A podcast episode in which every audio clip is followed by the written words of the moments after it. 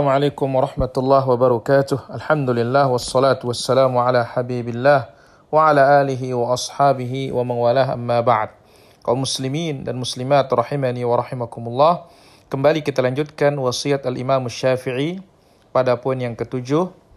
Sesungguhnya azab kubur itu hak. Demikian juga al-hisab. Sekarang akan kita ambil wal mizan hak.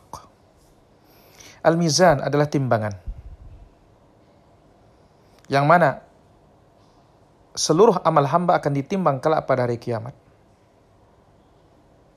Badan kita pun akan ditimbang, catatan kita pun akan ditimbang. Berdasarkan firman Allah Azza wa Jalla di dalam suratul Mu'minun ayat 102-103. فَمَنْ ثَقُلَتْ مَوَازِينُهُ فَأُولَٰئِكَ هُمُ الْمُفْلِحُونَ وَمَنْ خَفَّتْ مَوَازِينُهُ فَأُولَٰئِكَ الَّذِينَ خَسِرُوا أَنفُسَهُمْ فِي جَهَنَّمَ خَالِدُونَ Barang siapa yang berat timbangan kebaikannya, merekalah orang-orang yang beruntung. Dan barang siapa yang ringan timbangan kebaikannya, mereka, maka merekalah orang-orang yang merugi diri mereka dan mereka berada di neraka jahanam kekal di dalamnya. Kemudian juga dalam hadis riwayat kalimah Al-Bukhari dan Muslim, kalimatani khafifatani 'ala lisan.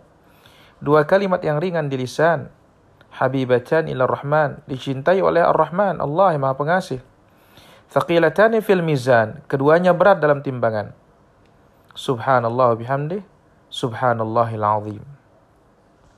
Maka kalau sunnah mengimani adanya al-mizan, timbangan yang mana seluruh amal ibadah akan ditimbang oleh Allah Subhanahu wa taala dan dengan timbangan itu akan diketahui apakah seorang ke surga atau seorang dibawa ke neraka waliyadzubillah wallahu taala ala wa alam walhamdulillahi rabbil alamin